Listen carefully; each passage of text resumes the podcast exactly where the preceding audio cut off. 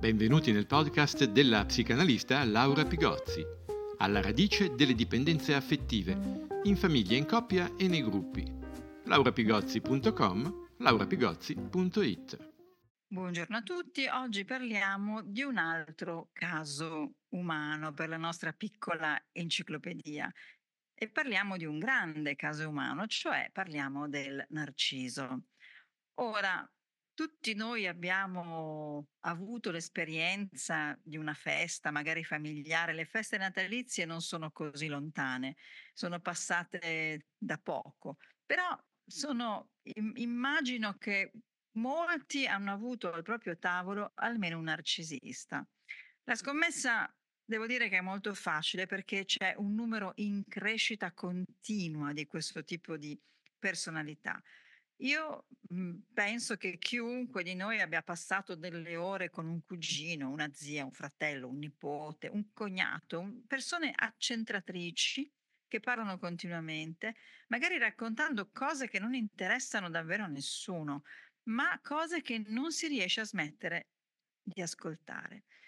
Sono figure, attenzione che sembrano portare la gaiezza in tavola, che risolvono per esempio l'impasse della conversazione, ma che in realtà la deprimono perché fanno mancare un adeguato spazio espressivo e relazionale a tutti gli altri. Eppure non si può fare a meno di ascoltarli, non solo per educazione e non solo perché parlano sempre loro. E qui mi fermo perché ci torneremo a capire il perché e per qual è il motivo sottile per cui non si può fare a meno di ascoltarli. Prima di dirvi questo, vi voglio dire tecnicamente qualche cosa sul narcisista, cioè come è fatto il narcisista.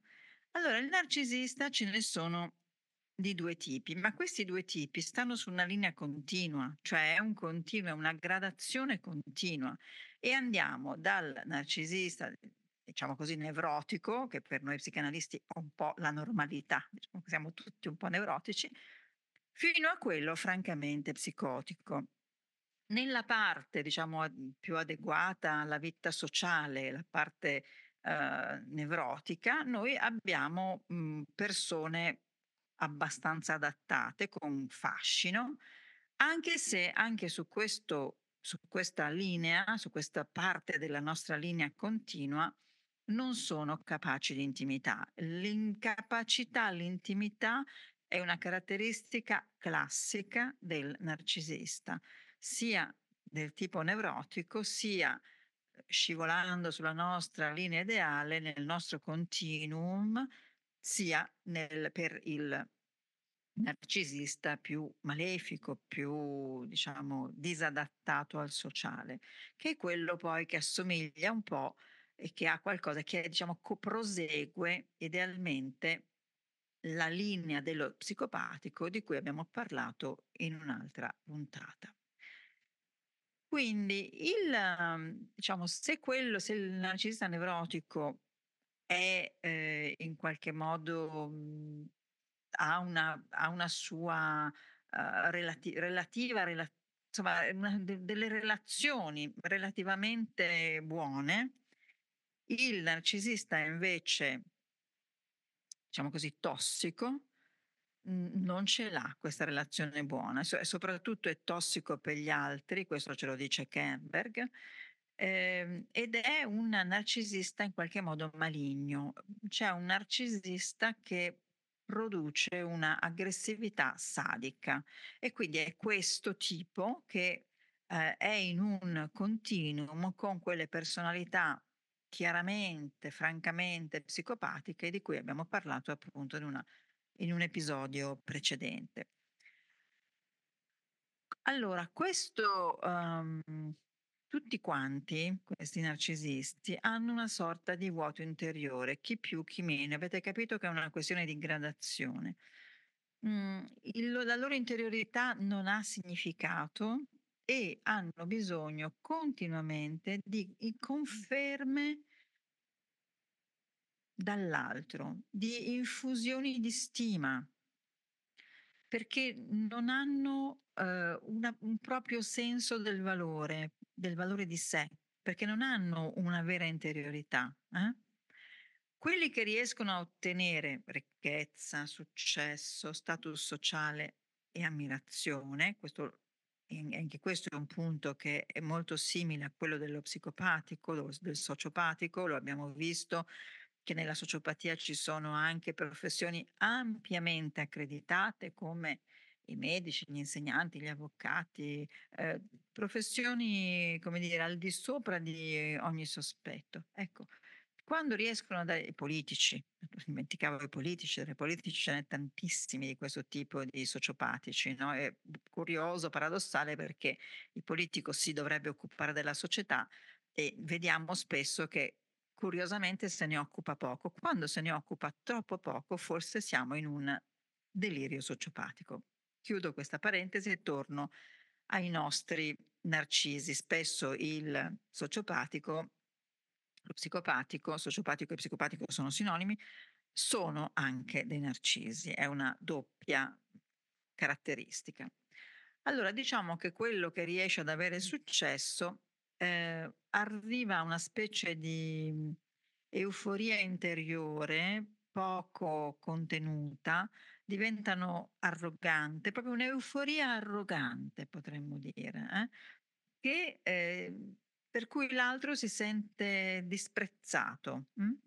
Mentre invece se in un contesto che non gli fornisce sufficiente conferme, perché? Perché vogliamo anche dire che il narciso spesso va in quegli ambienti che lui idealizza, quindi non sempre questi ambienti idealizzati, spesso fatti da narcisi peggio di lui, lo gratificano e quindi quando non hanno queste sufficienti conferme, questo, in, queste come dire, infusioni di uh, stima possono anche deprimersi, possono vergognarsi, possono invidiare chi è arrivato più in alto di loro.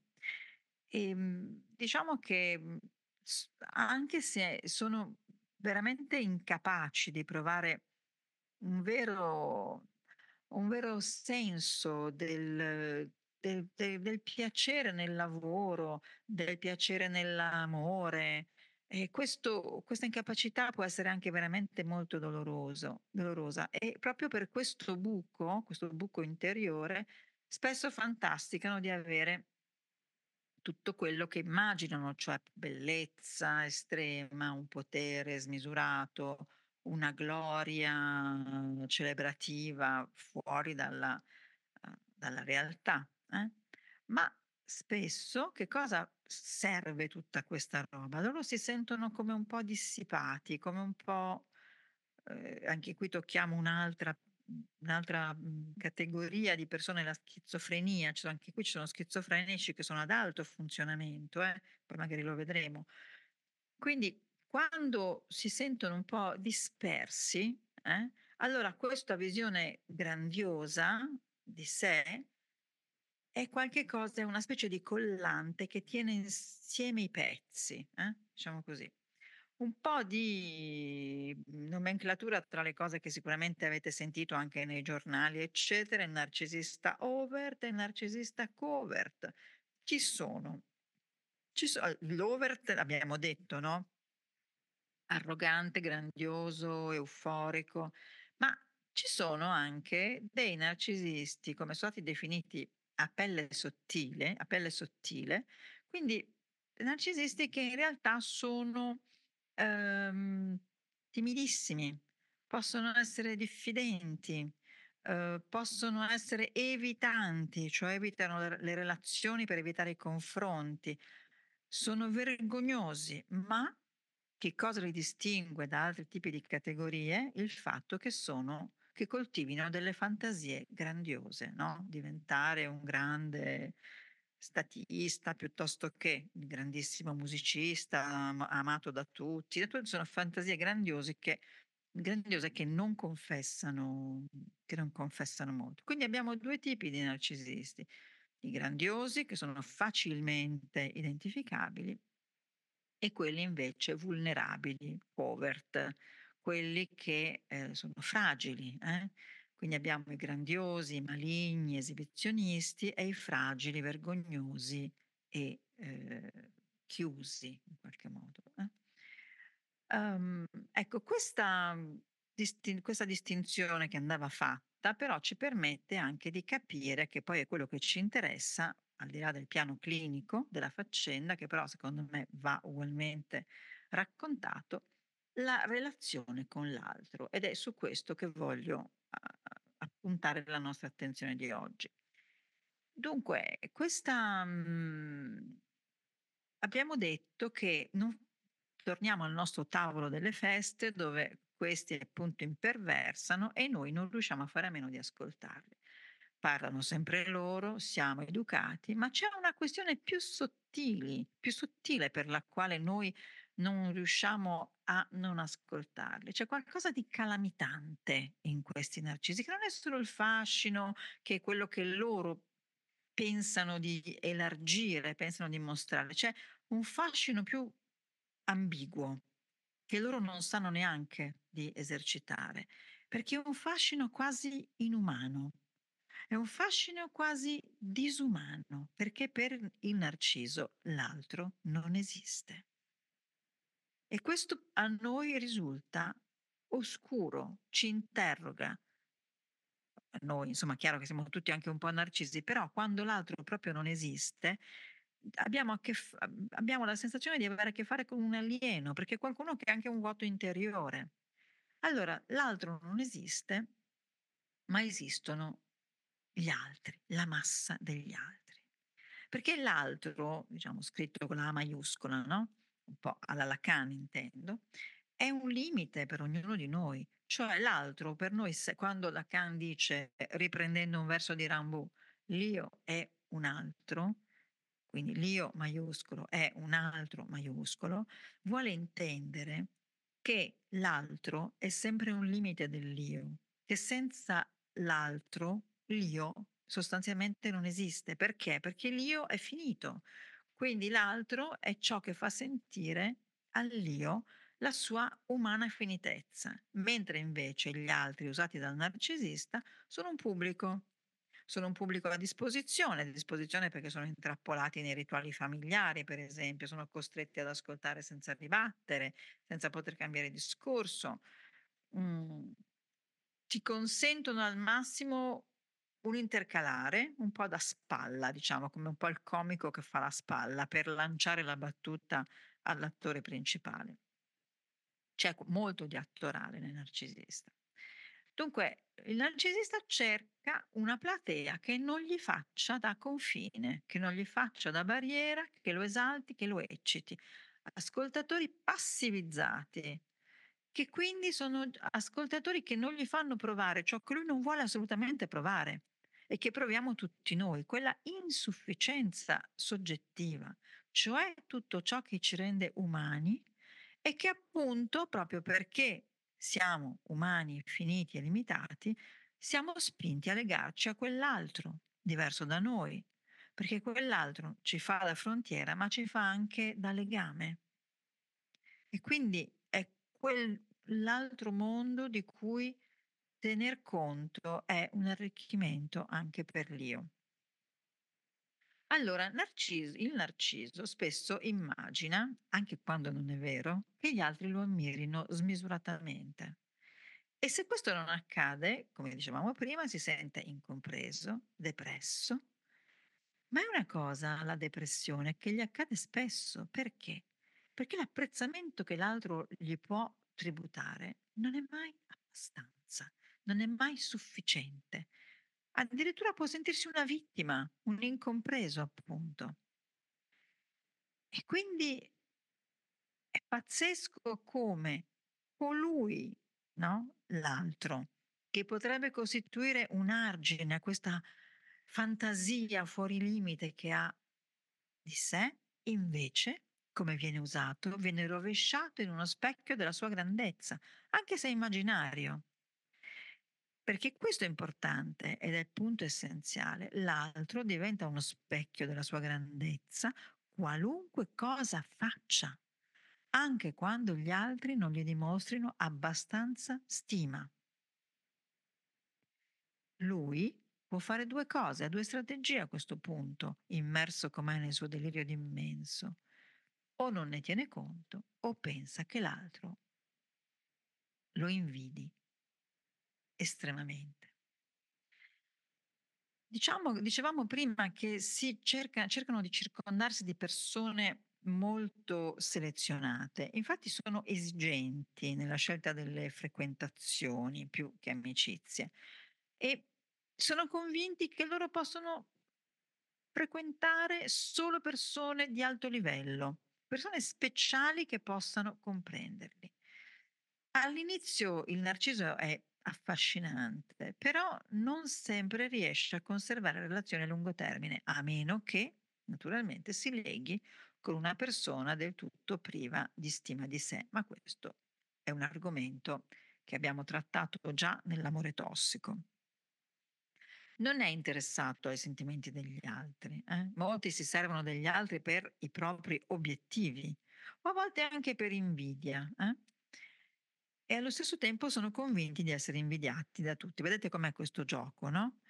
Quindi mh, mhmm, hanno questa autostima gonfiata che quindi fa sì che la loro reazione alle critiche, la loro reazione alla frustrazione possono essere, soprattutto nel versante più psicotico, possono venire accolte con accolte, non accolte, possono venire, come dire, con, mhmm, contrastate con accessi di collera oppure con un'umiliazione eccessiva. eccessiva. Dunque, eh, sono personalità che organizzano il loro mondo e le loro relazioni per mantenere salda la propria autostima. Anche qui ricordatevi l'autostima, abbiamo già detto che l'autostima è un problema ambiguo, un po' una parola ambigua, un po' come libertà, un po' sono, eh, sono molto usate anche nel, così nel, in alcuni corsi, ma l'autostima è qualcosa di molto complesso ed è qualcosa che si raggiunge molto in là, molto in là nel lavoro su di sé, qualco, qualcosa che ha a che fare con, più con il desiderio. Noi preferiamo parlare di desiderio piuttosto che di autostima, proprio perché l'autostima può essere un simulacro, può essere un fantasma, può essere una quinta, eh, come le quinte del teatro, una, una scena. Hm? E, ehm, quindi sono però loro sono organizzate intorno a questo mantenimento di un'autostima eccessiva. Allora, torniamo a questi altri. Questi altri sono indispensabili purché al, al narcisista purché non siano dei soggetti. Perché sono in realtà declassati a una serie, a una serie di singoli, a una serie che sono una serie resa in cui i cui singoli sono tutti uguali nella loro funzione che deve essere semplicemente una funzione di riflet- che riflette il grandissimo io del narcisista. Gli sono essenziali gli altri, ma solo in quanto serie non soggettivata. Il narcisista ha paura del soggetto, perché il soggetto fa limite. E lui stesso non vuole essere soggetto, non riesce ad essere soggetto perché? Lui vuole essere un'icona, non un soggetto. Perché non può essere un soggetto? Perché un soggetto è sempre soggetto, come dice la parola, a limiti e a imperfezioni. Quindi lui non vuole sapere, non vuole sapere che si è sempre tutti soggetti a qualcosa. Dunque non può pensare a se stesso come soggetto e dunque in ciò, paradossalmente, diventa come gli altri. Anche lui non esiste come non esistono gli altri perché soggetti non ce ne possono essere, il soggetto è troppo complicato, non c'è immagine, non c'è quinta, non c'è sembiante. Hm? Quindi c'è una, proprio una, una derealtà, una derealtà. Eh? Per sentirsi esistere, il narcisista ha bisogno di uno sguardo esterno. Se si può, se così fosse, sarebbe eccellente per lui lo sguardo di Dio. Lo sguardo di Dio che raccoglie l'eccellenza di cui lui si sente parte. Ma questo sguardo di Dio spesso è una metonimia, cioè una ripetizione, di uno sguardo materno costantemente lodante, uno sguardo incessantemente concentrato su di lui. E allora che cosa vediamo noi? Vediamo qualcosa che adesso vi descrivo e che ritroverete nella vostra vita. Il narcisista cosa fa? Che sia a tavola, che sia al bar, che sia nello spogliatoio, che sia a letto con un altro, ripete sempre lo stesso schema, le stesse frasi, le stesse pose, gli stessi aneddoti. Ed è questo il motivo per cui ha bisogno sempre di un nuovo pubblico, così come di nuovi partner. Lui è nella ripetizione, non è nella generazione. È sterile, è sterile psichicamente, ma attenzione, non raramente sterile anche nella funzione sessuale. Molti tra i narcisi possono essere impotenti. Quindi, e andiamo verso la conclusione, siamo di fronte a un uomo che, un uomo o una donna, eh, attenzione, non facciamo questo errore perché di narcise è pieno il nostro universo. Hm? Sono persone che hanno pochissima relazione col futuro e si immaginano spesso che il mondo dopo di lui non è interessante, no? Après moi le déluge, eh? diceva quel, quel, re francese, dopo di me il diluvio. Hm? Quindi non hanno il senso del futuro, ma non hanno neanche il senso della prospettiva. Non conosce la distanza, la proporzione perché si schiaccia sul suo doppio. Possiamo dire che nella geometria della vita è decisamente un asino. In amore idealizza il partner finché sembra irraggiungibile. E questa è una storia che ho raccontato anche in Amori Tossici nel primo capitolo. Poi appena l'amore che desidera, che ha sognato, immaginato, fantasmizzato diventa possibile, tac, immediatamente cade dal piedistallo, diventa una persona svalutata. Ma in fondo, perché succede questo? Perché lui non solo ama male gli altri, ma ama male anche se stesso. Grazie. Avete ascoltato il podcast Alla radice delle dipendenze affettive, in famiglia, in coppia e nei gruppi. laurapigozzi.com, laurapigozzi.it